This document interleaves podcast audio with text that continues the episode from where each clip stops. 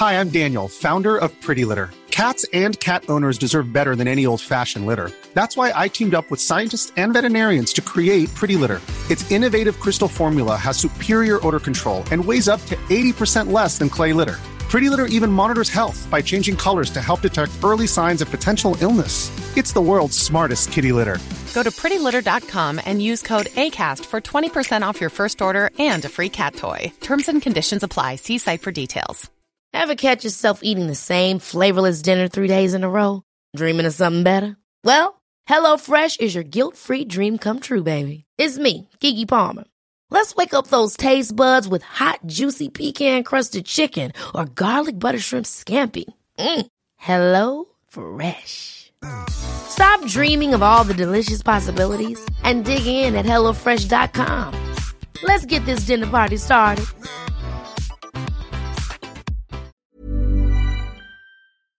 Hallå! Simon Gärdenfors heter jag och snart börjar min podcast Arkivsamtal.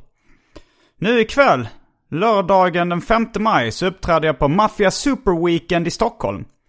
Och nu på söndag den 6 maj så deltar jag i ett scensamtal om självbiografiska serier på Kulturhuset i Stockholm.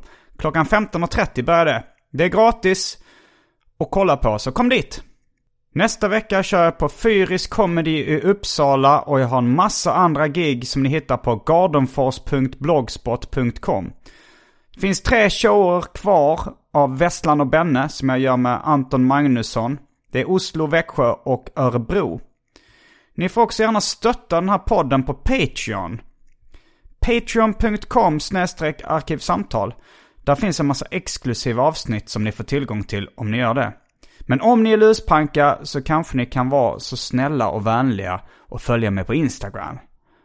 Där heter jag atgardenfors, men nu kommer Arkivsamtal som klipps av Marcus Blomgren.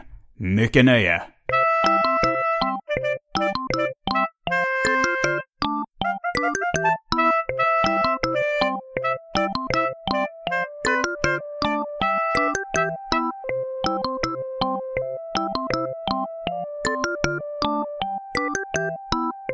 Hej och välkomna till mitt sönderknullade rövhål.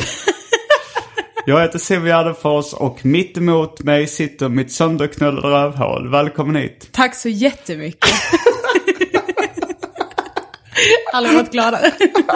Hej och välkomna till Arkivsamtal. Jag heter Simon Gärdenfors och mitt emot mig sitter Miss Funny. Elinor Ja. Svensson. Miss Funny. Jag har inte bett dig kalla mig detta, vill jag göra tydligt. Men jag, jag hatar inte det. Nej. Men du älskar inte heller det? Ehm, det låter ju väldigt fånigt, men det är det som är det roliga. Ja. Så jag skulle kunna säga att jag älskar det. Men jag skulle ljuga. Okej. Du tycker det är helt okej? Ja, det gör jag. Idag så hade vi tänkt göra ett litet specialavsnitt. Ja. Jag är inne i en sån liten period av specialavsnitt. Och eh, jag vet ju att du är väldigt förtjust i Beck-filmerna. Serien med Peter Haber. Det är jag verkligen. Så det ska vi prata om idag. När du föreslog det ämnet så kände jag, för du sa till exempel Beck-filmerna med Peter Haber. Och då så sa jag, ja men något sånt, jag har ingen idé på vad vi ska ta. Och då sa du, ska vi inte bara köra på mitt förslag? Och jag bara, jo, men så fick jag genast väldigt så här eh, komplex. För att jag är, så, som att jag inte vet tillräckligt.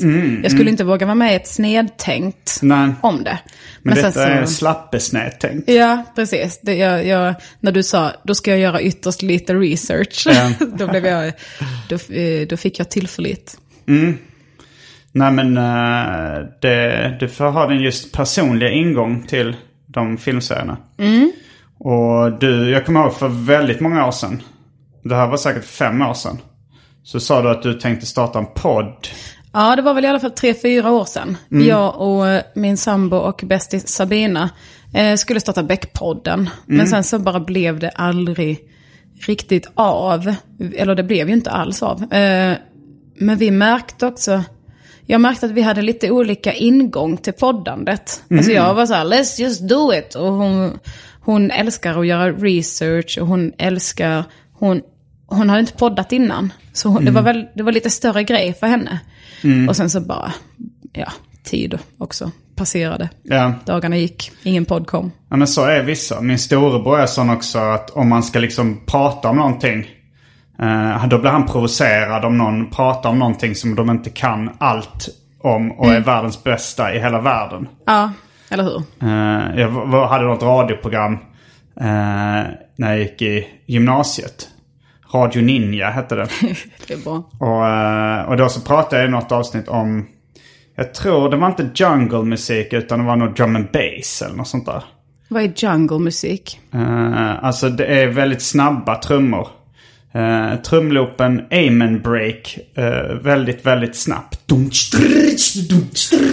Så snabbt. Fast det låter inte exakt så. Uh, förlåt Dan Gärdenfors.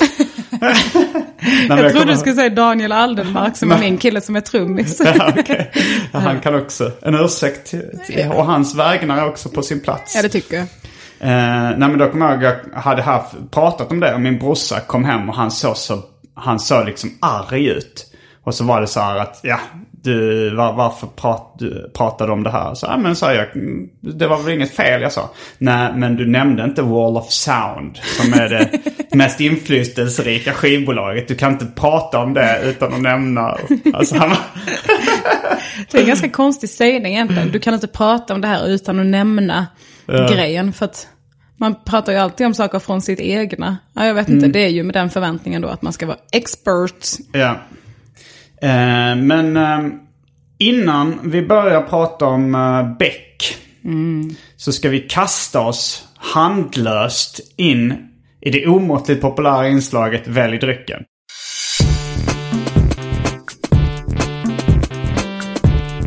Jag tror vi börjar med det fasta inslaget Välj drycken! Var det en cliffhanger också då? Vad? Att, vi ska prata om Beck. I så fall är det rulla gingen Europas sämsta cliffhanger.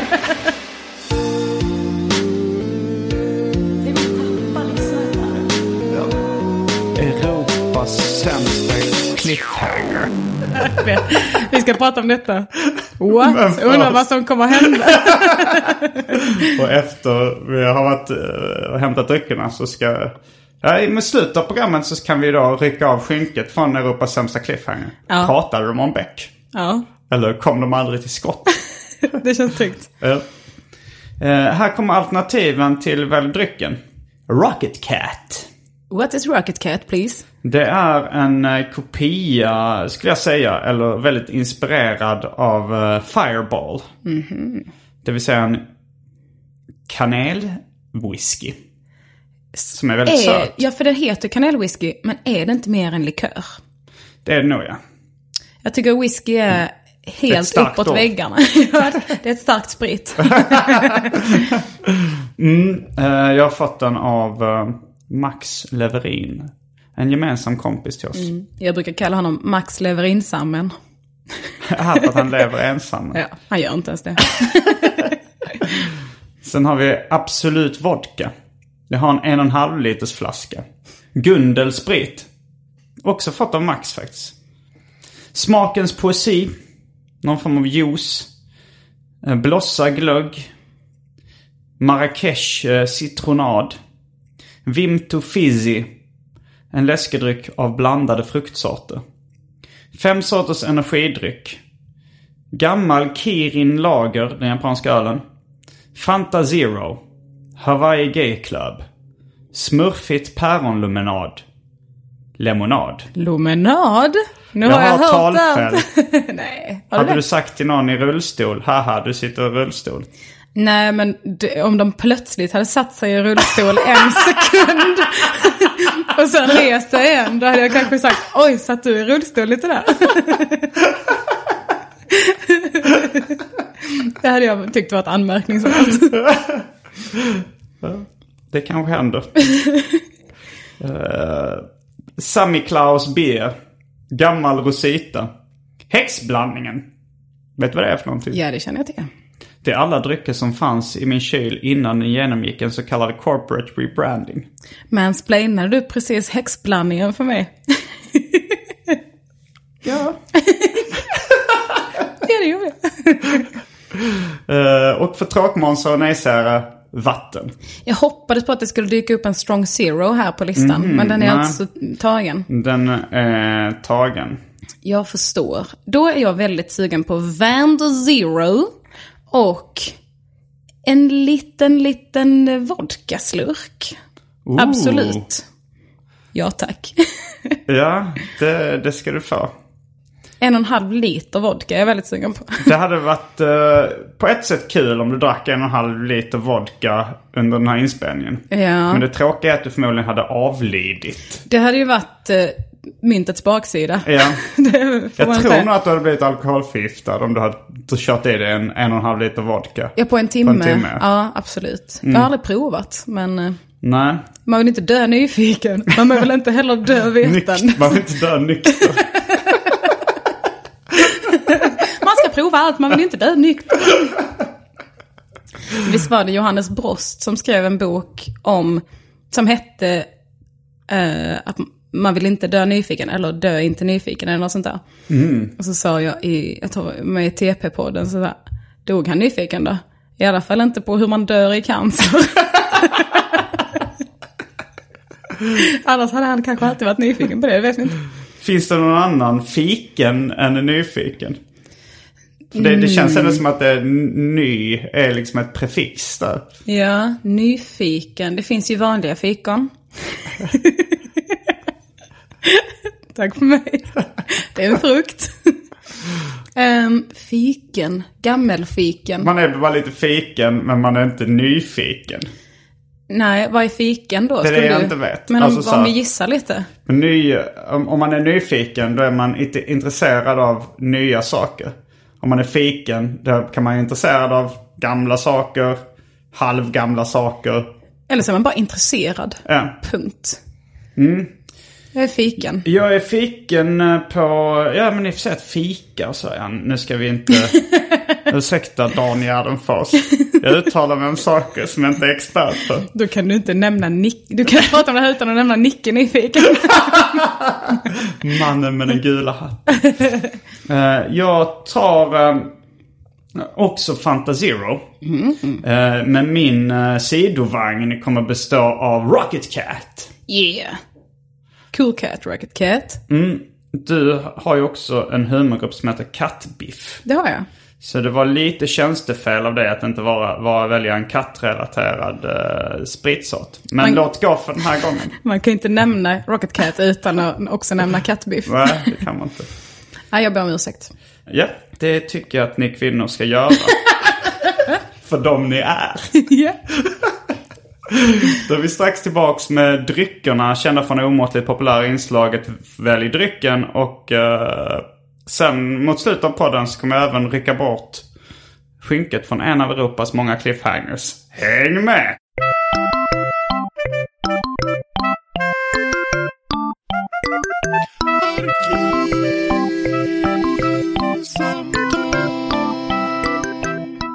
Då är vi tillbaks eh, med dryckerna kända från det omåttligt populära inslaget Välj drycken.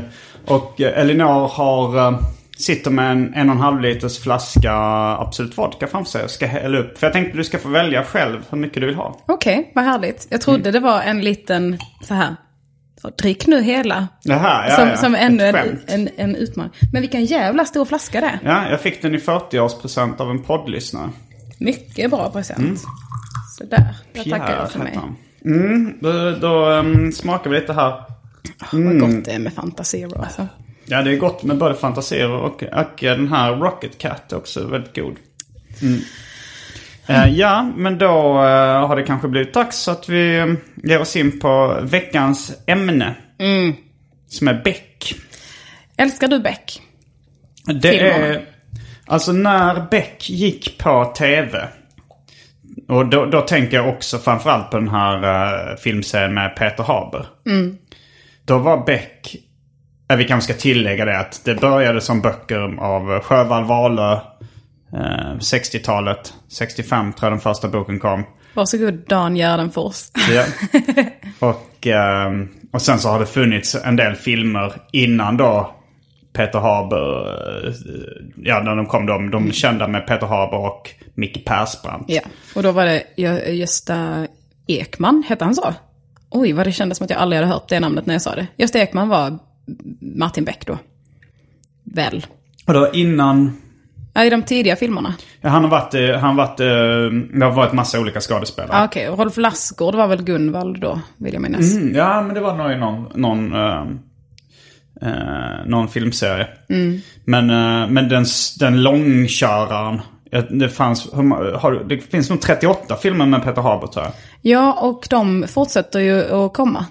Så, eh, så, men du kanske har en uppdaterad siffra där, men det låter rimligt. Med, för Jag när jag kollade, och Sabina... Min slappa research var Wikipedia. Mycket Wikipedia. För min och Sabinas eh, research sa nog typ 32 filmer eller något sånt där. Mm, Ja, Eh, sen har det kommit ett gäng till. Ja. Men det är utan Micke Persbrandt. ja, någon eh, jag har faktiskt inte sett eh, filmen, spoiler alert, när eh, de dödar av Gunvald. Aha, Eh, ah. Jag det- den inte. filmen jag fick heter- det spoilat Ja. Den heter Gunvald eller? Ja, den filmen heter Gunvald. Mm. Och sen så kommer en ny Tough Guy to Town. Och det är Christopher Heave ju. Som spelar Gi- eh, Thormund Giantsbane i Game of Thrones. Mm. Eh, och han är också med i filmen Turist om du har sett den. Ja, den har jag sett. Där är han den, den som tvingas umgås med det paret när de börjar bråka. Mm. Och ska ligga med en ung söt tjej. Och bara, ska vi inte Som, prata om eh, något kul? Är det Fanny Metzelius? Eh, så kan det vara ja. Eller Metelius, jag har glömt hur, eh, det, hur hon stavar sitt namn. Det är Alltså hon som gjorde hjärtat. Ja, Ja, just det. Ja, det är hon. då har vi, eh, har vi gått igenom bakgrunden till de här filmerna. Eh, nej, men det är också rätt intressant att Beck verkar vara den filmserien, alltså med, som med samma karaktär i huvudrollen, alltså då Martin Beck, som har eh, flest filmer på sitt samvete. Ja. Alltså så här, Åsa-Nisse har rätt många också, men det var knappt hälften så många. Men den här Ystads, Wallander. ja, är inte det också Mång, up jättemånga. there? Ja. Men det var, det var inte riktigt lika många. Jag kollade faktiskt upp det. Det var väl en... Ja, men det, det var att knuffa lite på, på samma antal. Men inte, var inte riktigt uppe i... Mm. Jag tror det var, alltså jag tror det är ett sammanlagt finns 50 filmer med Martin Beck i huvudrollen. Jävlar. Då var det lite utländska också och sådär. Martin Burke. Så det är en jävla massa. Ja. Men du är bara ett fan av Peter Haber-filmerna. ja, jag har faktiskt inte sett de andra. Nej. Jag har sett någon, jag kommer ihåg jag såg på bio när jag var liten såg jag någon film innan. Eh, innan de, men, men det var också, alltså Beck för mig är ju också det med, med Peter Haber och eh, Micke Persbrandt. Ja. Och på frågan, vad, vad var frågan, älskar du Beck? Eller? Då var det svaret att när de gick på tv så var det väldigt mycket en, en guilty pleasure. Ja. För jag kände... Alltså jag kommer ihåg till och med att jag skulle kolla på det och knappt liksom vågade säga till eh, min dåvarande flickvän och min liksom dåvarande bästa kompis. Typ att jag sa, för jag var så extremt sugen på att se liksom. Ja. Jag hade väl sett dem av en slump någon gång och tyckte det var bra. Och sen så var det så här, oh, på söndag kommer det en Beck-film och jag var så här, och jag, jag sa väl det som, lite som en, en flippig grej så här, men jag ska kolla på Beck ikväll. Ja. Och jag kommer ihåg hur äcklad min dåvarande flickvän blev. Eh, alltså så här, och eh, min polare var så här, Alltså de blev sura liksom. För det, det är ju, det anses ju vara skräp på något sätt. Ja. Alltså i, i den allmänna smaken så det är ju inte... Eh, även, även om man, om man gillar det, och det är ingen cool skräpkultur heller på något sätt. Att den är ganska så svennig och skräpig. Det är lite som, och jag vet inte vad man ska jämföra med. Allsång på Skansen eller Melodifestivalen eller någonting. Ja, nu tycker jag det har fått en lite annan stämning. Det är lite med Beck, känner jag, som med typ Mello, Melodifestivalen. Mm, Att eh, det kan vara lite så här tönt-coolt nu. Ja. Men jag tror att folk gärna vill ha tillbaka det också för att det känns som att jättemånga svenska som har växt upp i Sverige liksom har den referensen. Och det är så himla mycket familjeevent var det i alla fall hos oss. Att nu är det söndag klockan åtta, nu sätter vi oss och ser på Beck. ja. Det var typ den enda gången jag såg nyheterna också för att man var tvungen att sitta i jävla pausen på Mm. Men TV4. det måste vara en ganska kort period som det var söndag klockan åtta. Alltså för det var ganska, det var ganska få filmer i varje säsong så att säga. Nej, men det var, jag minns det som, men de har också gått i repris om och om om igen. Ja. Så eh, det har liksom varit att, ja nu är det slut på säsongen, då spelar vi resten tills nästa säsong kommer så att säga. Eh, Och det har väl inte setts riktigt som en säsongsserie för Utan det är mer de senaste åren Men, som det har blivit eh, säsongigt. ja. Men också det här känslan av att se någonting man ser fram emot en söndag klockan åtta. Det var ju väldigt starkt under mina yngre år också. Alltså jag kommer ihåg Beverly Hills 90210. Eller halv fems 210 som de sa eftersom jag sa det ofta var Danmark 2. halv fems 210. eh, men... eh, Jag blir glad. Ja men det kommer jag ihåg också den här mysiga känslan i kroppen. Att man, man såg fram emot det. Jag hade det med Skilda Världar också. Det var vår eh, såpa of choice. Ja, Tre Det kän- Kronor hade jag det med också. Ja, det känns ju ofta som att man väljer en sån. Ja. Samma sak med såpor som med Beck. Att ser man alla Beck-filmer så ser man kanske inte alla Wallander-filmer. Och ser man Skilda Världar kanske man inte följer Vita Lögner och Tre Kronor och allt det där. Nya Tider.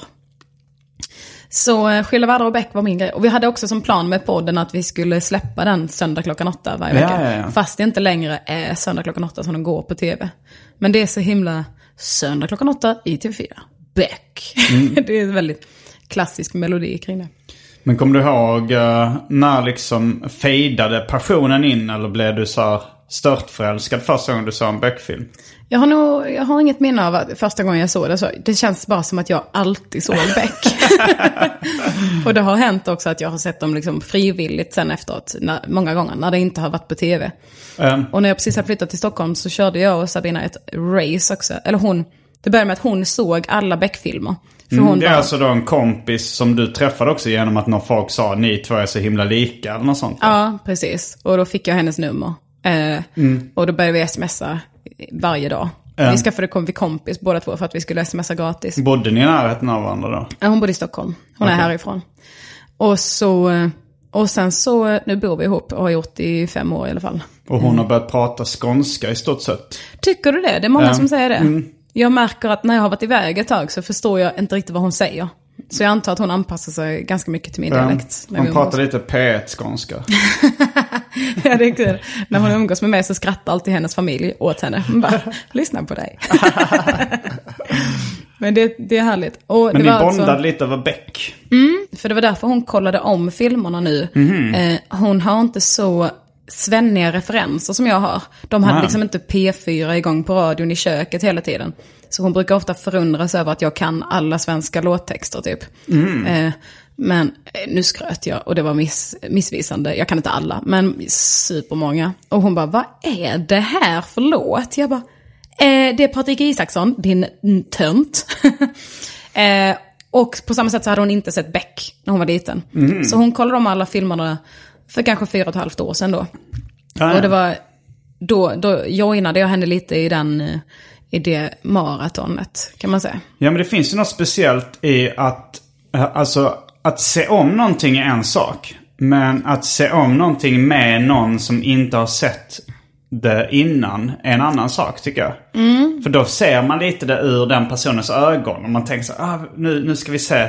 Nu kommer det här spännande eller det här roliga. Ja. Hur kommer den personen reagera då? Ja, precis. Så det var, och det var efter det vi började prata om att starta Beckpodden då. För det var, Mm, men hon gillade också Beck då. Ja, men det gör hon. Och eh, hon eh, är ofta mycket mer på att vi ska se de nya filmerna än vad jag är. Jag är lite mer, kan vi inte bara se om de gamla? Ja, men du, men du har inte sett alla ännu? Alltså sen... Du har sett alla förutom den där... eh, spoiler alert igen, Gunvald dör tydligen. Ja, men eh, typ. Det var någon säsong, där var, det var någon som hette Invasionen. Då syftade man på invandrarinvasionen i förorten i Stockholm. Den såg jag. Och så, så någon sjukhusmord. Där var jag också i närheten av inspelningen. För jag var masserade på ett sjukhus. Eh, eh, när jag jobbade som massageterapeut. Och då så såg jag Micke Persbrandt under den inspelningen. What? Men jag har, det, jag har nog inte sett någonting sedan dess liksom. Nej. Så jag, vi delar ju den, hennes tidiga passion gick ju bra ihop med min, eller hennes sena passion gick ju bra ihop med min tidiga liksom. Eh, För jag har, eh, jag har, jag älskar gamla Beck. Alltså de här, ehm, typ pojken i glaskulan eller vad fan, pojken i glasbubblan, någonting sånt. Han, eh, spoiler alert, incest. Nej, inte... eh, Pedo-offret är väl bara... ja, jag för mig att det var någon som hette Pedofilen. Eh, Men jag kan också ha väldigt fel där. Jag för mig att någon har motbevisat att det finns någon som heter Pedofilen. Men den är i alla fall en av mina favoriter. Den med han, eh, han som bara ritar hela tiden. Han, eh, och är lite superautist. Lite superautist. ja. Och, ja, men den minns jag också. Mm, den gillade jag mycket. Och en annan favorit är ju Mannen utan ansikte. Eh, när... Eh, med eh, Leif André. När han blir mördad och så, så är det någon som skär av hans ansikte. Och så är han ute med sin hund Fiffin. Och så är det så mycket drama kring Fiffin. Att det, som kom fram till sen att det var en... Det måste varit en mördare som kände honom. För Fiffin skällde inte. Och sen så när de, när de ska ha lösenordet till hans fickdator eller vad det är så bara, ja vi har inte lyckats komma in i den, det är, något, eh, det är ett lås. Har ni provat Fiffin? Säger Martin Beck bara, Fiffin? Ja, du vet hur hundägare är. Var lösenordet Fiffi? Jajamän! det är klart det var. Du vet hur jag är så hundägare himla är. störigt att det är bestämd form. Att Ja. det inte är Fiffi, utan Fiffin. Fiffin, det låter ju verkligen som. Eh, Det för, mig, för tankarna tillbaka till Paradise Hotel. När eh, någon råkar stoppa upp en boll i Fiffin. Jaha. Och den, hon inte får ut den. Men jag tänkte inte på fan du sa nu att Fiffi var slang för fittan. Ja. Men tänkte du på det direkt när du såg filmen? Nej? Mm. det har kommit eh, på senare år. Eh, Men den är en favorit. Och sen så gillade jag väldigt mycket romansen mellan Alice Levander och, och Gunvald. Mm. Det var... Lite gamlingromans. Nej, hon var ung och kom in som ny polis i den här trion. Ja, Gunvald ja. Jag, tänkte blanda ihop eh, Martin Beck och Gunvald Larsson nu. Ja, Micke Persbrandt. För, för, Gu- för, eh, Martin Beck hade väl också någon romans med någon Ja, oldtimer? Stina Rautelin. Eh, Som jag inte... Jag har inte sett om de filmerna så mycket så jag minns typ inte dem. För jag gillar inte henne. Nej. Jag stör mig på henne mycket. Mm. Dels hennes ansikte och dels hennes dialekt. Jag är hemskt ledsen. Det Ja, stör mig. Men eh, Men du gillar romansen mellan Gunvald. Den minns inte jag riktigt. Hur, hur såg den romansen ut? det började med att hon kom in i gänget. Och, och då, hat, då, kom, då hatade Gunvald henne. Och han var supertaskig mot henne hela tiden. Och sen så typ bevisade hon att hon kunde vara en bra polis. Och sen så typ räddade han livet på henne när någon så här seriemördare som utgav sig för att sälja allmogesoffa eh, fick henne som offer när hon skulle gå undercover.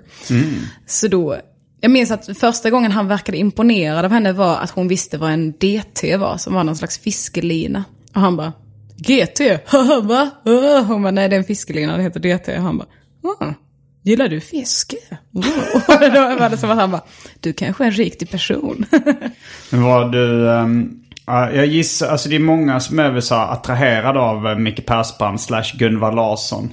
Eh, var du det från början när du såg eh, filmerna? eh, ja. Direkt som, som barn? Ja, men jag har alltid uppskattat det här med män som är hårda och sen så plötsligt visas, visar de en känsla. Och då blir man så himla tacksam när den mannen visar en riktig känsla. Och det, och det är ju en klassisk trope, gissar jag. Eh, att man kan säga. Så den följer jag för supermycket. Så det var väl också lite det att han, han hade en romans med en karaktär som jag gillade mycket också. Jag tyckte hon var härlig. Eh, Så det saknade jag mycket. Det var en ganska kort period som Alice Levander-karaktären var med. Så där blev jag ledsen. Kanske där jag tappade suget. Sen så har det liksom, de senaste filmerna har varit, som jag har sett, har som sagt den här invasionen. Mycket så här, ja det är klart att det är en invandrare. Och liksom sägningar som, eh, han är grek, han pratar inte med polisen, det ingår inte i deras kultur. Ja, det är lite skoj att de slänger in en sån. ja. Alltså det, det, det behöver inte vara så bara att liksom manusförfattaren eller de som ställer sig bakom det är rasister bara för att en av karaktärerna säger Nej. en rasistisk kommentar. Nej, absolut inte. Men när hela handlingen, när, när den heter invasionen, och det, det framgår, om det är liksom eh, någon slags samhällskritik från författarna så, så framgår inte det supertydligt.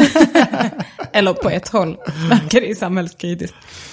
Eh, ja, det, det, det säger ju ganska mycket när man ser den, tycker jag, om deras bild på the crazy suburbs of Stockholm.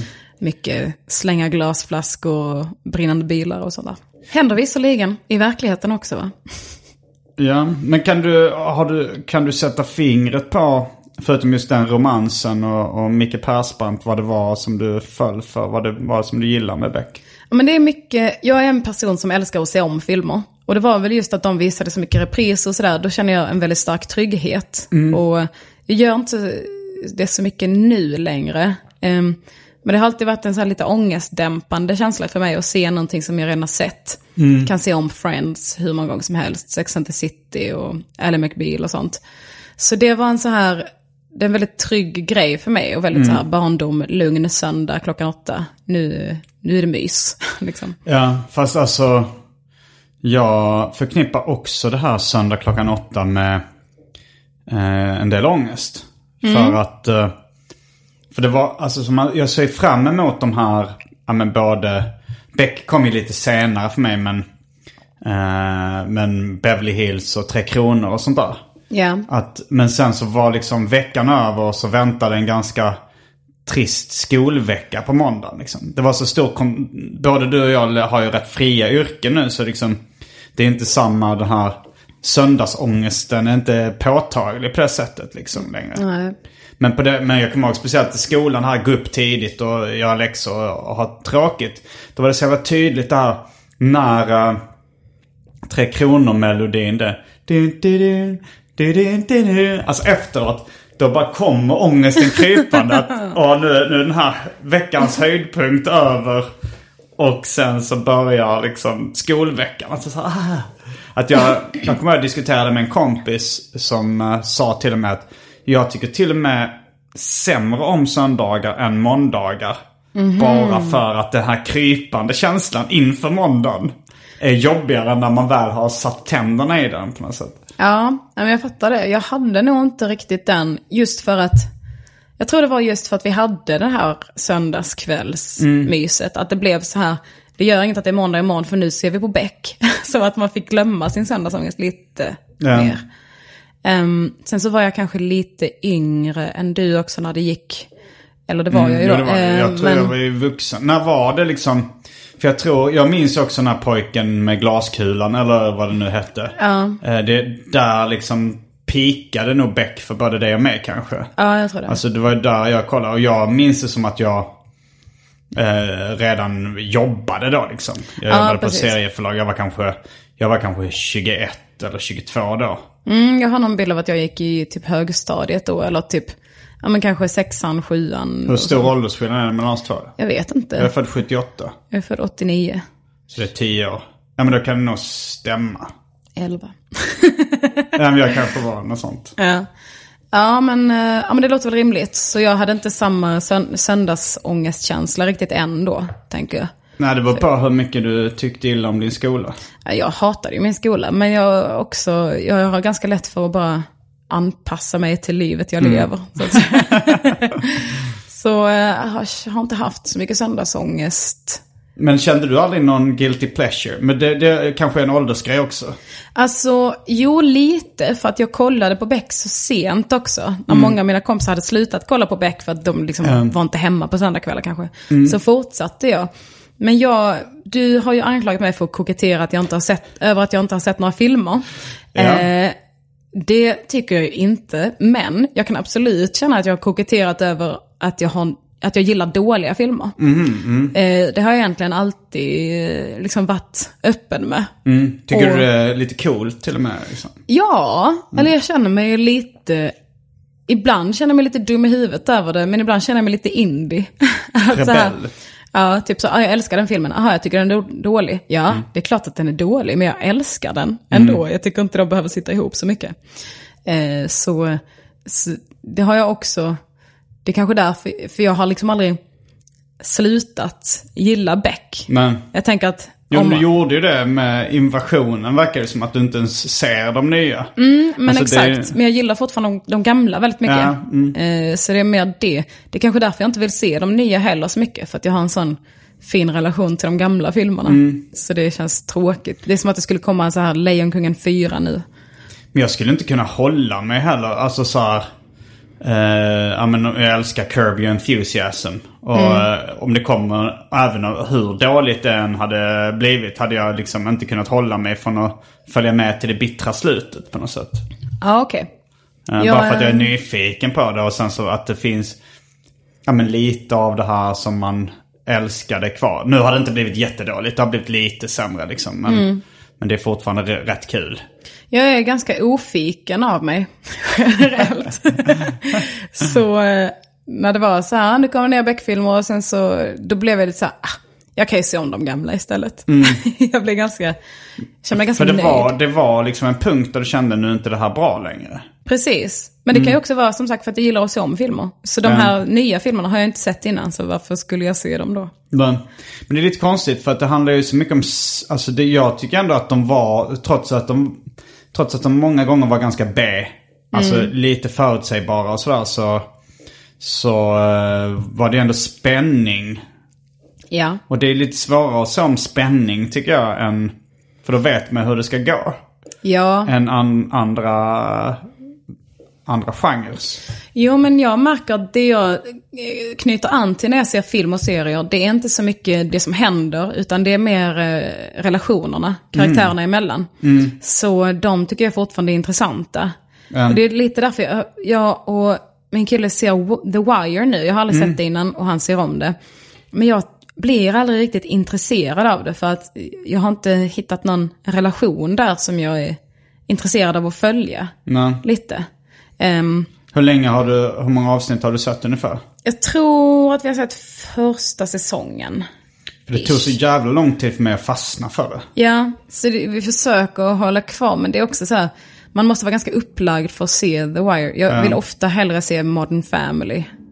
Eller så. Eller se om Beck. Gör du det fortfarande? Kollar du om uh, Beck-filmer fortfarande? Jag pratar ofta om att jag är sugen på det. Men jag märker också, nu har jag inte ångest på samma sätt som innan. Eh, så nu är jag inte lika intresserad av att se om saker. Nej, alltså du har, du har kem, ångestdämpande i form av piller nu istället för Beck-filmer. Ja, men det kan man säga. så det, det slutade ju lyckligt. men... Ja, det är väl eh, lite, eller det har varit lite en följetong. Din medicinering i Arkivsamtal. Ja. Har, har det inte gått lite upp och ner med den? Jo, det har det gjort. Ehm, hela tiden så måste man ju försöka känna efter, eller jag vill gärna det, Ehm, om man har rätt dos liksom. Ja. För jag vill inte okynnes höja dosen bara för att. Och sen så, jag lider ju lite av SAD. Som är, Seasonal någonting disorder. Ja precis, anxiety Kan disorder kanske, jag vet inte. Alltså, ja, så- Årstidsrelaterad ångest. ja precis. Depression. Så på sommaren kan jag ta en lägre dos. Och sen så på höst och vinter så fick jag öka dosen. Men sen så nu, för någon månad sedan så bara, nu är det vår, sänk doserna. och då var jag lite för pigg på det och sen så tar det ganska lång tid för kroppen och för hjärnan att anpassa sig. Så då hade jag ganska mycket ångest eh, den senaste månaden. Men nu har jag lyckats få rätt på det. Så den senaste veckan, bra, bra tider. Men jag har ju absolut inte alls på samma sätt som innan. Därför har det varit så jävla sjukt när ångesten kommer tillbaka. Att jag bara, nej, nej, nej, nej, nej, nej, det var så här det var hela tiden innan och nu, nu kommer det tillbaka, medicinen har slutat funka. Så det är mycket, mycket skräck i det också. Men nu är det bra. Så nu blir det inte Beck. Men, If you thought the only way to get a more defined jawline with natural looking results was through surgery, think again. Juvederm Volux XC is a non surgical injectable gel filler that improves moderate to severe loss of jawline definition and can help you achieve natural looking results with little downtime. Even better, this improved definition lasts up to one year with optimal treatment. No maintenance required. Improve jawline definition for a smooth, sculpted look with Juvederm Volux XC. For important safety information and to find a licensed specialist, visit juvederm.com. That's J U V E D E R M.com. Not for people with severe allergic reactions, allergies to lidocaine, or the proteins used in Juvederm. Common side effects include injection site redness, swelling, pain, tenderness, firmness, lumps, bumps, bruising, discoloration, or itching. There's a risk of unintentional injection into a blood vessel, which can cause vision abnormalities, blindness, stroke, temporary scabs, or scarring. Talk to a licensed specialist to find out if it's right for you. Hold up. What was that? Boring. No flavor. That was as bad as those leftovers you ate all week. Kiki Palmer here, and it's time to say hello to something fresh and guilt-free. Hello Fresh. Jazz up dinner with pecan-crusted chicken or garlic butter shrimp scampi. Now that's music to my mouth. Hello Fresh. Let's get this dinner party started. Discover all the delicious possibilities at hellofresh.com. Life is full of what ifs. Some awesome, like what if AI could fold your laundry? And some, well, less awesome, like what if you have unexpected medical costs? United Healthcare can help get you covered with Health Protector Guard fixed indemnity insurance plans. They supplement your primary plan to help you manage out of pocket costs. No deductibles, no enrollment periods, and especially no more what ifs. Visit uh1.com to find the Health Protector Guard plan for you. Jag har äh, insett att jag använder arbetsnarkomani mycket som ångestdämpande. Mm. Äh, men det är också den förmodligen, det är ju rätt bra. Äh, eller det är en produktiv form av, Ja, av ångestdämpande. Så länge man inte gör det för mycket liksom, så är det ju... Ja, ja absolut. Men man, äh, ja, nej, jag har inte tagit livet av mig så att. Så det går bra nu. inte än. Vi håller tummarna. Nej, men jag, jag tänker att det är väl, alltså visserligen, eller dels är det ju säkert arbetsnarkomani, men också ditt ordningssinne är väl också, har väl också en ångestdämpande funktion. Jo, det har det ju. Ehm, Alltså min så kallade OCD. ja, precis. Är inte det bara lite som att se om en film också? Att det kan vara så här, nu ska det stå här och nu ska det vara så här. Eh, för annars ska- så känner jag ja. mig otrygg i livet. Jo, men jag skulle nog, ehm, jag skulle nog mer säga att arbetsnarkomani är en sån grej för, som för att undvika att må psykiskt dåligt. Medan uh, OCD är lite mer så här, eh, alltså när jag, ska, när jag, när jag stä, städar undan någonting är mer för att jag blir så lite irriterad på Ja, grejer. okej. Att det så här, ligger det en plastpåse i ett hörn så tycker jag det är så fult, estetiskt. Okej. jag tål inte riktigt se plast. Nej, På det, inte mjuk plast i alla fall. en hård plastförpackning. Ja, Okej. nej, men tänk en, eh, en, eh, en dator eller skrivare i plast funkar. En lampa i plast. Mm. Men om det ligger en plastpåse, en sladdrig plastpåse. Ja. Om det är någon kompis som bara har lagt det på golvet om de ska sova över eller något sånt. Då slänger jag in det i en garderob för att slippa se skiten. Liksom. Ja, jag har tänkt på det. Eh, min kille till exempel, han hatar att bli kladdig. Som han ser typ en film på någon som bakar eller typ så här, gör någonting så här med händerna så att de blir helt kladdiga. Då blir han bara ledsen liksom. och jag har, alltid, jag har, inte riktigt kunnat relatera till det fram till idag. När jag hanterade mycket smulor. Och jag skulle så här, Eh, ja, jag hade skivor av äggplanta, liksom, så ska man lägga dem i salt först så att det suger ut vätskan så det inte blir så slemmigt i maten. Och det var så salt överallt. Jag blev så, och smulor kan jag bli så vansinnig på. Om det är smulor över ett helt bord. Ah, jag mest tänker på den tecknade serien Ensamma mamman av Cecilia Torud. Ja, jag har hade hon en det. på smulor. Ja, jag tror att jag fått det mycket från min mamma också. Hon hatade smulor. Jaha. Och, eh, ja, men, det, men jag kan bli så ja, men, arg i hela kroppen av att vara smulig om fingrarna typ. Men om det är kladdigt, eller om man blandar i någon färs eller något med händerna, inga problem. kan man bara tvätta bort sen. Ja. Smulor är liksom överallt. Kryper in i ens själ. Jag tycker att bli blöt om fötterna. Det, det, det är det som jag irriterar mig alltså, av, av de här, i den här kategorin. Nej men om man trampar, om man går in på någons badrum och trampar i en liten pöl med vatten från duschen. Och så går man runt med blöt strumpa. Det tycker jag är svinirriterande. Alltså. Ja, men det är så kul för att det, det är en så stark känslomässig reaktion. Men så låter det alltid så futtigt. Ja. Om man är så här, smulor igen. så är man så arg och så hör man hur det låter också. Så man bara, kan nu bara, nu är jag 30 år snart va? Och nu, jag orkar inte leva med smulor längre i mitt liv. Jag förtjänar ett bättre liv. det är svårt att sätta det i relation. För man Ja, måste ju alltid vara så här, i den här kategorin så hatar jag det mest. Men, bara, men i livet Jo. finns det värre saker. Men det finns ju något komiskt med det också. Alltså när, uh, ifall, ifall det, när Anton var här och även Niklas eh, Lövgren var här någon gång och spelade in poddar. Och så, så, så liksom bara eh, Niklas, jag flyttade då en plastpåse ut så att det inte var i mitt synfält längre. och så sa han, varför flyttade du den? Så, Nej, jag, det är så här, jag tål inte att se plast. Man hör ju hur det låter. Ja. Jag bara, ja men den här stereon då? Det är mjukplast. Jag, jag hatar mjukplast. ja, det är roligt. Mm, det något mer vi, um, något mer vi um, ska säga om uh, Beck med Ja. Peter Haber? Vilken är din favoritkaraktär? Ja, eh, det, nu när du säger det så, så tror jag att jag gillar nog ingen av karaktärerna. Jag kände, jag kände liksom... För att egentligen, alltså det här guilty pleasure-grejen eh, handlar också om att jag inte själv tycker att det är bra. För det finns, ju, det finns ju vissa grejer som jag tycker är bra, som, alltså som, jag, eh, som, jag, som jag gillar. Och när folk säger så här, hur kan du gilla det? Så kan jag försvara det liksom. Men det här att jag känner en skam för det än att jag själv tycker att det inte är speciellt bra. Men ändå vill se det av någon anledning. Alltså till exempel om man jämför det med tv-serien Bron.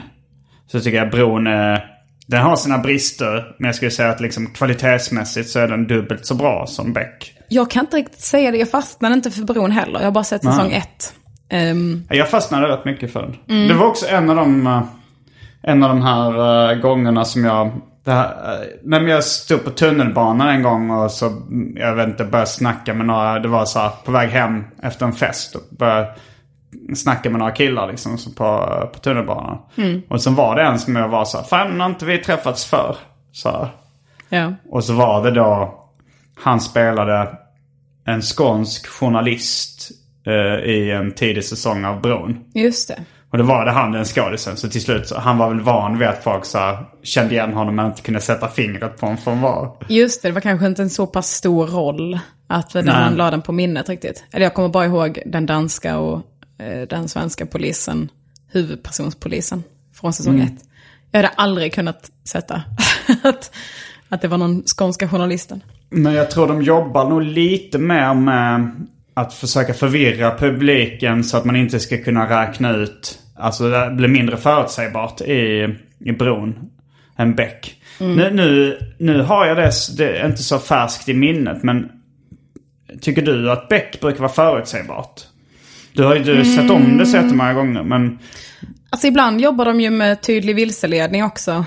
Eh, som man är så- Red herring har jag hört att det kallas. Ja, så, och det, det har jag gått på. Mm. Men jag är, när jag ser deckare så, jag kan hata att se spännande filmer och serier med Sabina. För att hon tänker hela tiden framåt, vad kommer att hända nu? Vad- Så gissar hon och säger högt, så jag tror att det är han. Och jag bara, men hallå, hallå nu spoilar du det. Hon bara, men jag vet ju inte, jag bara tänker. Jag bara, men jag tänker inte framåt. Nej, nej, nej. Jag karpar DM väldigt mycket när jag ser, när jag ser sådana Mm. program. Jag bara, jag bara låter, låter det komma till mig. Jag tänker inte ett dugg på vem det kan vara. Så jag har nog inte tänkt över det så mycket heller, hur förutsägbart det är. nej. Jag blir bara så här, om jag har rätt så bara, åh vad kul.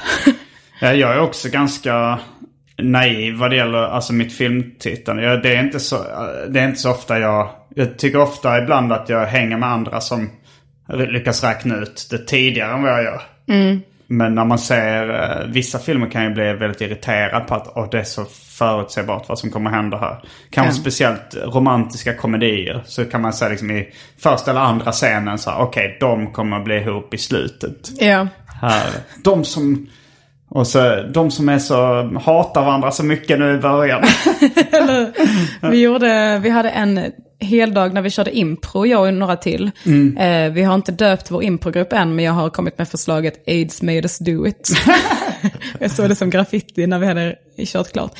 Men då körde vi i alla fall eh, eh, en, en så här improövning. Då var det jättesent, det var det sista vi gjorde den dagen, så alla var svintrötta i huvudet. Då skulle jag och Camilla Fogelborg göra en scen man gör en helt vardaglig scen, så det var då att vi stod och lagade mat. Och sen så ska man göra om den scenen, fast då får eh, publiken eller de andra eh, bestämma genren man ska göra det i. Och då fick vi romcom. Så vi skulle stå och laga mat tillsammans, men så skulle det vara som en romcom. Och jag var så jävla trött i huvudet, så det enda jag kom på som skulle göra det till en tydlig romcom, och jag bara så här stod och hackade någonting och bara, åh vad snäll du är. Jag bara, jag gillar dig. Fast jag hatar jag hatade ju det innan. det var det enda jag var, så nu är vi ihop. Sen så efter ett tag jag bara, jag har inget mer, kan jag få sluta det? Plattaste någonsin bara, vi hatade varandra i början, men inte längre.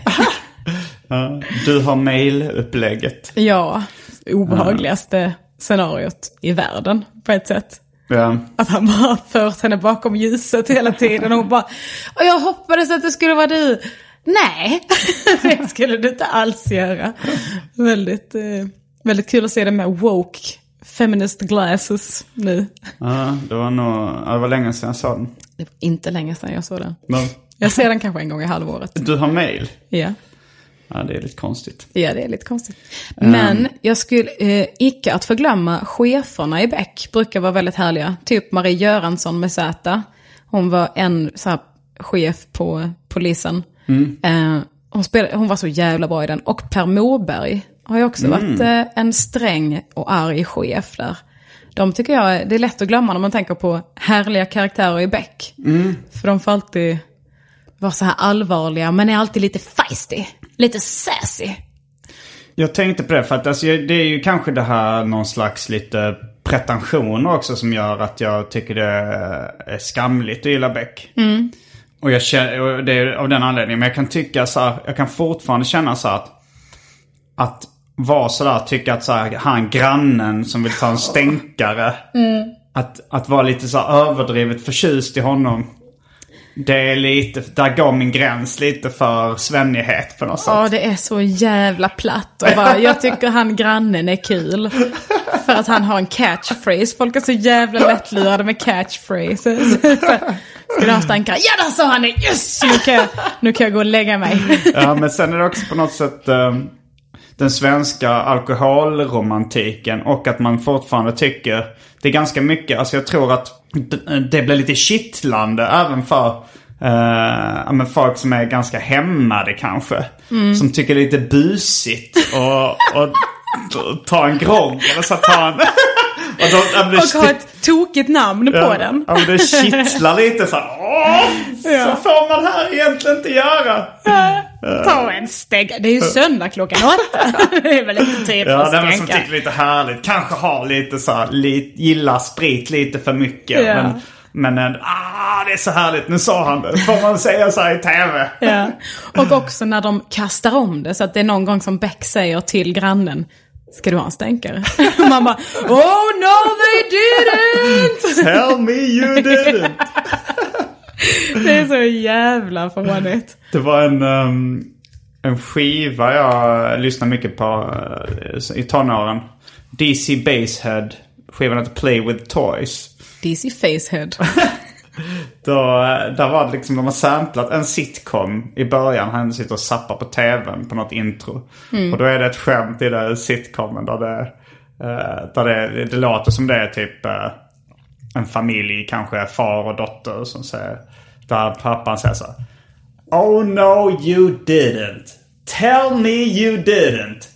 I didn't. Oh my god you did. Come here. Det tycker jag är väldigt kul. När man bara får se punchlinen. Ja. Typ som i Orange is the new black så har de det som running gag. Att man får aldrig höra hela skämtet. Bara, He's not an eggplant, he's retarded. Tror jag att det är det de säger, något sånt. Och så... Och också i en Gevalia-reklam som gick på tv länge så var det att någon sa ett skämt, alla som satt runt bordet, bordet det var på någon sån här middagsfest, skrattade utom en. Och sen så när han fick sin kopp kaffe och drack, då skrattade han också. Och den punchlinen på hennes skämt som hon sa, då var det, jag såg dig. Och alla bara, ah! Och han bara, jag är så jävla nyfiken på vad det skämtet är. När det är Ja. så jävla kul att han, hon säger, jag såg dig. Jag tänker på uh, Fawlty Towers, Pang i bygget. Där är det något skämt de säger pretentious, moi.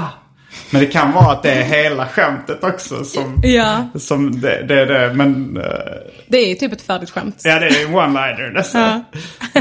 Och hade när jag läste Smurfarna, Smurferna när jag var liten. Smurfarna. Jag tror det hette Smurferna. Med E alltså. Smurf- Smurferna. Smurferna. Eh, men så har de bytt namn till Smurfarna. För att alla sa det redan då. Men, men då var det något skämt som den lilla smurfan drog. Och där man, jag tror att ett av skämten var att hon berättade så att man inte fattade skämtet. Men slutklämmen var i alla fall, jag har ju varit sjuk. Men jag kommer ihåg att till, till slut så hörde jag någon berätta den roliga historien från ax till limpa. Så då fattade jag, aha det är det som var skämtet. Eh, jag tror det var så här, eh, en myra träffade en elefant. Och elefanten sa, vad liten du är. Och myran svarade, ja, jag har varit sjuk. Jag tyckte nästan det var roligare när man bara hörde punchlinen. För att man är så... Man är också så skolad lite i att skratta när man hör någonting som är en punchline. Ja. Att man är så ingen aning varför det är kul, men det är säkert kul. Jag såg det. Jag kommer att tänka på också någonting. Eh, jag såg häromdagen bara, faktiskt, så såg jag Monty Python and the Quest of the Holy Grail. Kommer du ihåg den? Har du den i Mm, färskt minne? Fast jag är inte säker på om jag sett hela faktiskt. Kommer du ihåg scenen där de ska övertyga någon slags eh, adelsman att de har hittat en häxa? Bara, she's a witch, we have to burn her, burn her, she's a witch!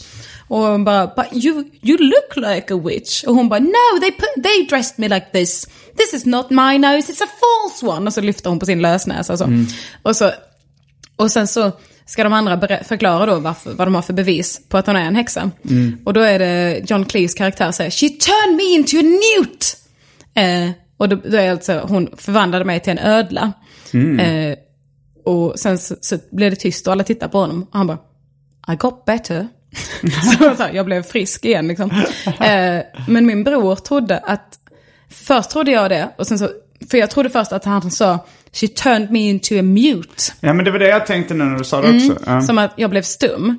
Och alla bara tittar på honom och bara I got better. Och, då- och då tänkte jag att han menade jag har bättre argument. Typ. Så jag har några bättre grejer. Ja, men mute är väl stum. Liksom. Ja, men precis. var då, då, skämtet hade ju funkat ändå. Ja, men Eh, precis. att, eftersom man kunde prata. ja, men precis. Men det var kul för att när jag berättade det för min bror och han bara jaha. Det var exakt så jag trodde det var också. Eh, så, så blev jag så stolt över att haha, jag fattade det innan du. Men Newt har jag aldrig hört som ödla. Nej, inte jag heller. Men eh, vi, vi såg den inte alltid med subtitles. Vi såg den många gånger. Är du säker på att det är Newt och inte Mute? Ja, jag har sett den med subtitles nu. Visserligen på Netflix, så det kan ju vara lite hipp som happ. Eh, men då var det ödla. För ibland kan det ju vara också den svenska översättaren som har gjort fel. Precis, men jag, han säger Newt också. Eh, Tycker jag att det låter som. Okej. Jag ehm, läste en, ett seriefanzine som heter Ögrar Comics. Då var det också någon så här, där man bara fick höra slutklämmen som var Det var ingen lök, det var min fru. Ja, det är kul. det är jättebra. Man kanske bör- borde börja jobba lite mer med bara skriva punchlines. Den är ju fläckfri. Det är en, perfekt punchline. Jag struntar i vad som händer innan. Har du sett eh, Dave Chappelles senaste specials? Ehm, jag har sett en av dem, visst är det två som kommer ganska Ja, det tätt? var två ja, eller tre eller någonting. Ja, jag har sett inte den när s- han pratar mycket om O.J. Simpson. Ja, jag, så, jag såg en av dem så hade han så att han sa att han bara skrev punchlines och la dem typ i en, en skål. Och sen plockade han upp dem eh, och sen så skrev han då skämt kring dem. Han skulle berätta hur bra han var på, på stand-up. Eh, Och så var det att han hade en punchline som var So I kicked her in the pussy. Jag har försökt, eh, eh, eller jag har kört ett skämt några gånger nu som inte har gått så jättebra. Men Nej. som går ut på att jag, eh, jag ifrågasätter varför flator har börjat ragga på mig så mycket. Och att det, är så, att det är lite svårt för mig att hantera. Eh, för att när män, eh, ja, men så är, är, en av puncharna är liksom, för om en man som raggar på mig, som jag vill ska lämna mig ifrån, så kan jag bara sparka dem i kuken. Men jag kan inte, alltså tjejer, jag kan inte sparka dem i fittan. Jo, det kan jag, fan ta mig. Jag kan sparka dem i fittan. Och sen så behandlar jag det som att det är publiken som har föreslagit det. Jag bara, tack så mycket. Jag tar med mig det. Det var fan, det är fan bra, en bra poäng ni har där. Jag kan sparka henne rätt upp i fittan. Och sen så brukar det bara, men när jag har sagt det så har det bara blivit helt tyst. Som att alla tycker det är lite obehagligt. Obs, skoja. Ja, det är roligt. Men jag tänkte på det här, det är ingen lök till min fru. Jag har för mig hört i något annat sammanhang ett skämt då som är... Det var ingen kvinna... Nej, det var... That's not my woman, that's my wife.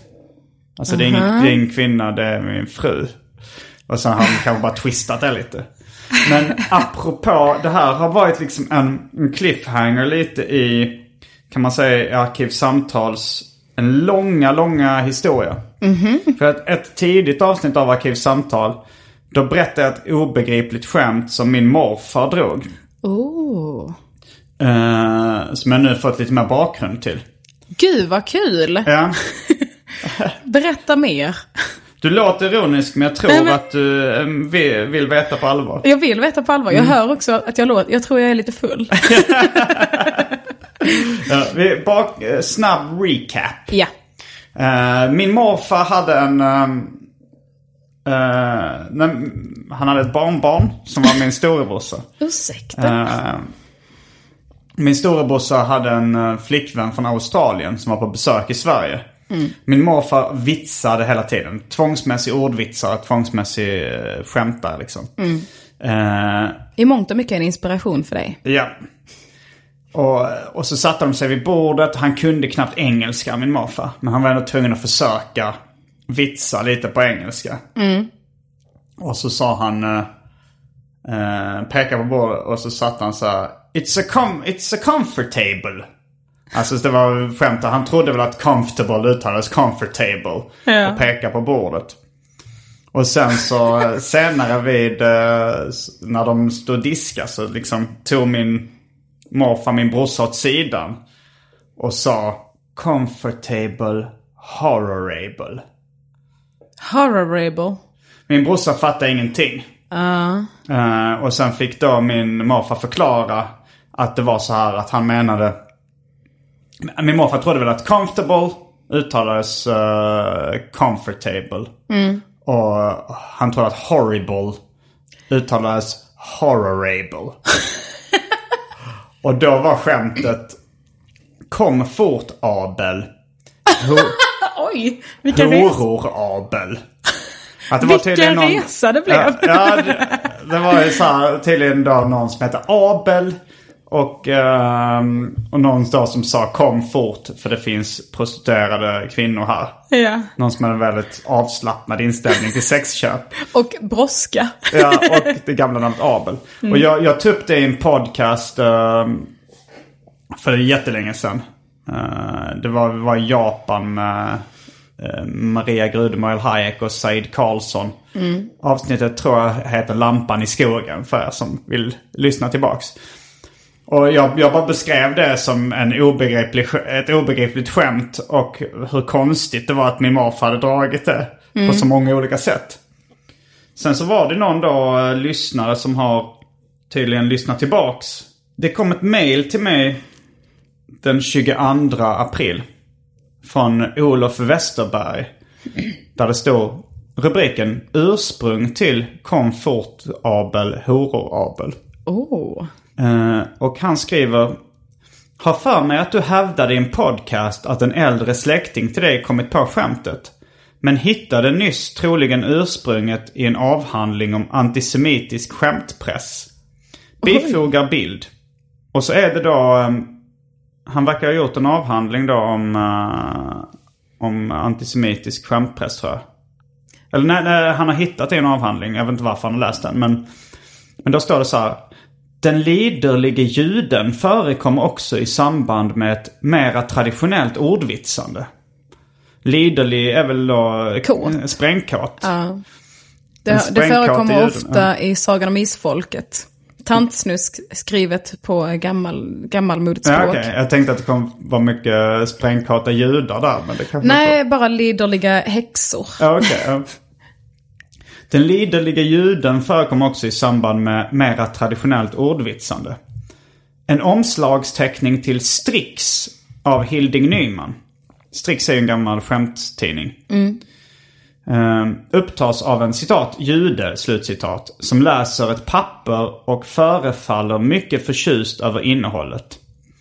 Bildtexten lyder Naftali Isaksson ska företaga en affärsresa till Basel för att ordna upp en affär av tvivelaktig renhårighet.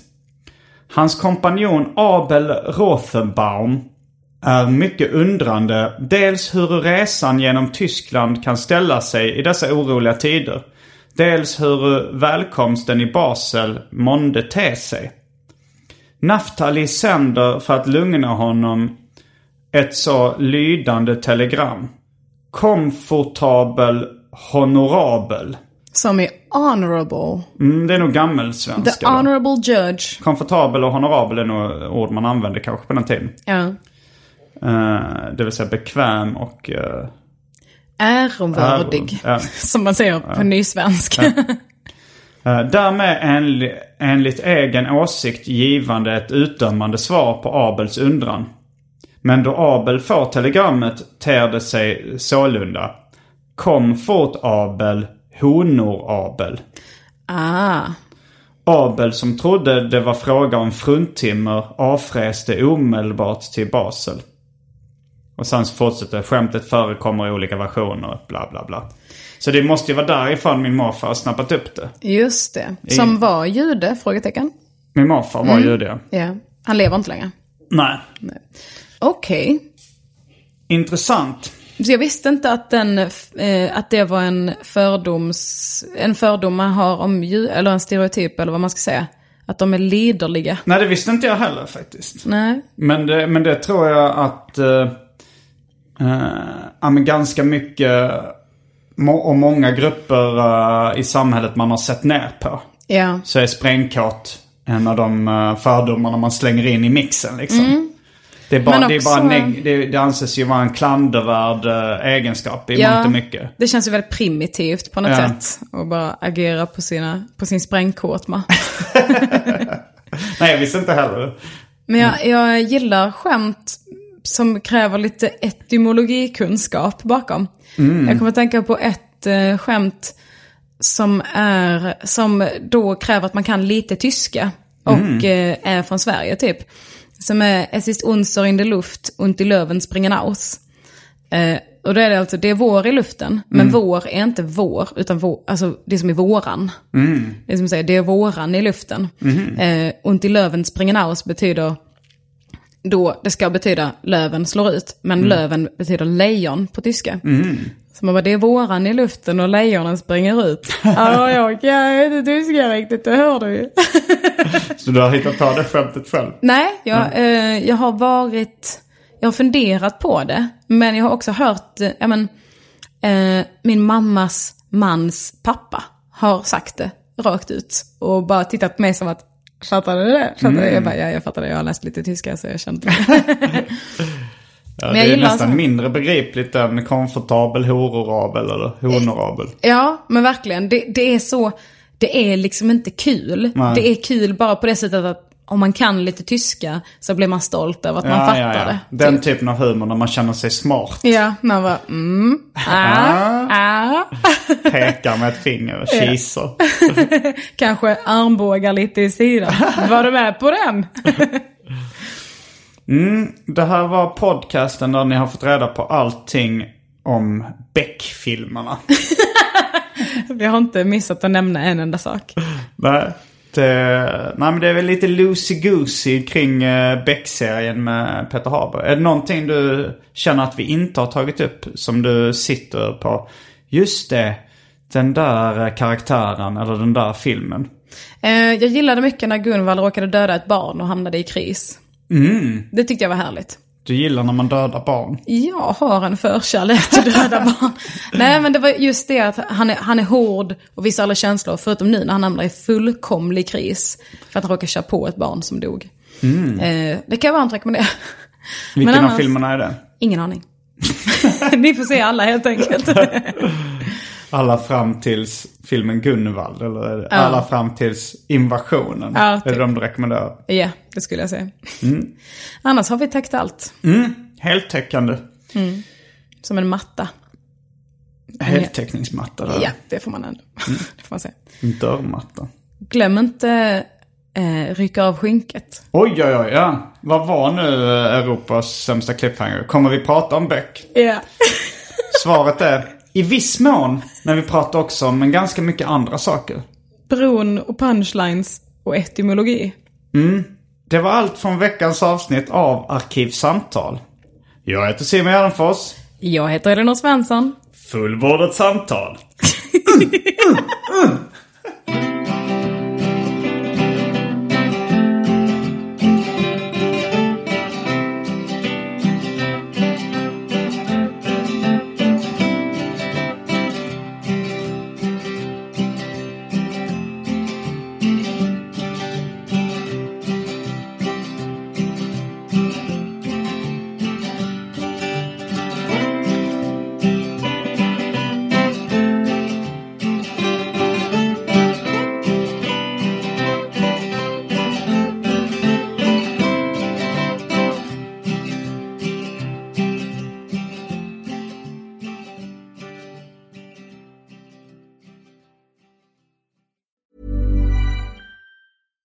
catch yourself eating the same flavorless dinner three days in a row?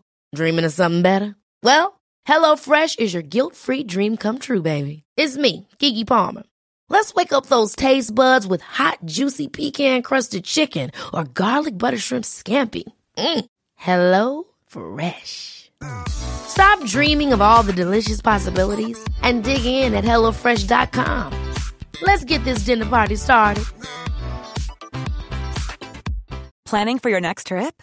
Elevate your travel style with Quince. Quince has all the jet setting essentials you'll want for your next getaway, like European linen, premium luggage options, buttery soft Italian leather bags, and so much more. And is all priced at 50 to 80% less than similar brands.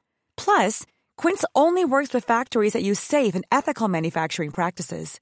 Pack your bags with high-quality essentials you'll be wearing for vacations to come with Quince. Go to quince.com slash pack for free shipping and 365-day returns.